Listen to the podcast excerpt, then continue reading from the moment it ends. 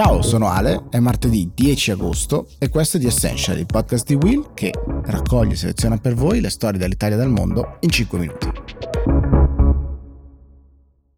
Codice rosso per l'umanità, ha detto Antonio Guterres, che è il segretario generale delle Nazioni Unite. Lo ha detto dopo la pubblicazione da parte dell'IPCC del nuovo report sul cambiamento climatico, un rapporto che arriva dopo otto anni dall'ultimo paper e che è stato firmato da 234 scienziati provenienti da più di 60 paesi. La IPCC è un organo intergovernativo, quindi sono rappresentati anche eh, i governi all'interno delle, delle, Nazioni Unite e quindi nessuno potrà dire che non sapeva o che non aveva visto. La frase principale è che senza immediate, rapide e di larga scala riduzioni delle emissioni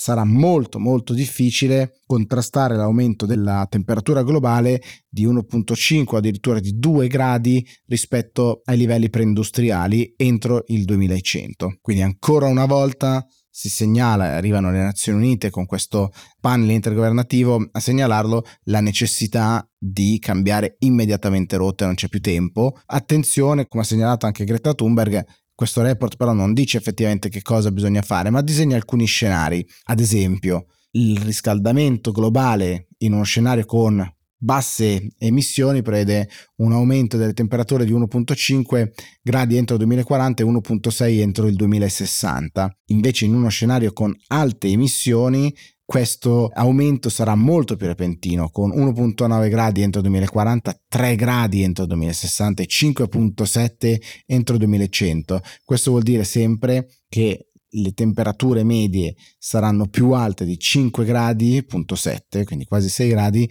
rispetto a quelle registrate alla fine del 1800, quindi nell'era pre-industriale, perché il report, quello che, che fa in maniera eh, incontestabile di dire che è inequivocabile la mano dell'uomo sul cambiamento climatico. Non ci sono dubbi scientifici sul fatto che ci sia fortemente l'impatto umano eh, su quello che sta succedendo al nostro pianeta. Ovviamente gli scenari poi si applicano anche ad esempio all'aumento e all'innalzamento del livello dei mari con uno scenario di basse emissioni con mezzo metro di livello del mare che si, si alza entro 2100 rispetto ai livelli del 1900 e addirittura un metro pieno invece entro 2100 sempre in uno scenario con emissioni più alte. È interessante notare come, secondo alcune ricostruzioni, i eh, rappresentanti dell'Arabia Saudita, che ovviamente è un regno che dipende molto dal petrolio, hanno provato a cambiare alcune parole chiave all'interno del, del report, passando da carbon emission a greenhouse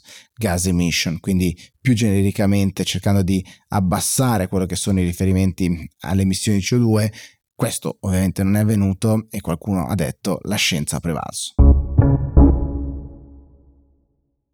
Una seconda notizia, sempre dall'estero, invece arriva dalla Bielorussia, dove eh, Lukashenko, come sapete, il dittatore che è oramai al credo suo sesto mandato, diciamo così, a un anno esatto dalle ultime elezioni che sono state largamente criticate, che sono state l'inizio di una, di una rivolta, dice di non dover tirare a indovinare quando Alexander Lukashenko si dimetterà. Molto presto, rimanendo piuttosto vago, ma aprendo e aprendo di fatto a una sua successione che sarebbe all'interno però di un cerchio di persone a lui molto vicine, a lui molto fidate, quindi di fatto un non cambiamento. E arriva dopo l'ennesima eh, decisione da parte della comunità internazionale, in particolare ad esempio del, del Regno Unito degli Stati Uniti e del Canada che hanno deciso di imporre nuove sanzioni eh, su figure chiave del, del regime di Lukashenko per ulteriormente provare a sanzionare e spingere per un cambiamento. Questo avviene naturalmente dopo un anno intenso di proteste, di, di, rivolte che hanno provato a cambiare quello che era il regime di Lukashenko, finora non, non riuscendoci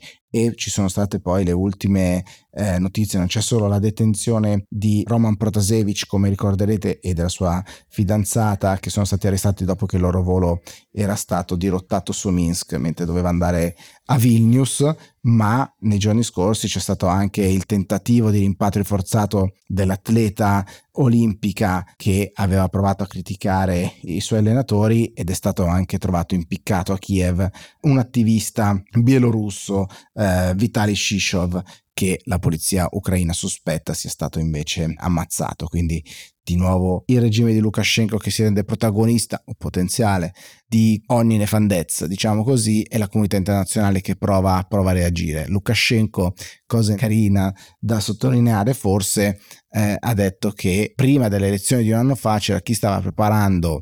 delle libere elezioni e chi invece una dittatura e oggi stanno provando a imporre una dittatura digitale con questa pressione che loro, loro applicano. Naturalmente la comunità internazionale la pensa diversamente. Per oggi io mi fermo qui, ci sono un sacco di storie molto interessanti che arrivano eh, da tutto il mondo e ovviamente anche dall'Italia. Noi ci ritroviamo domani. Buona giornata.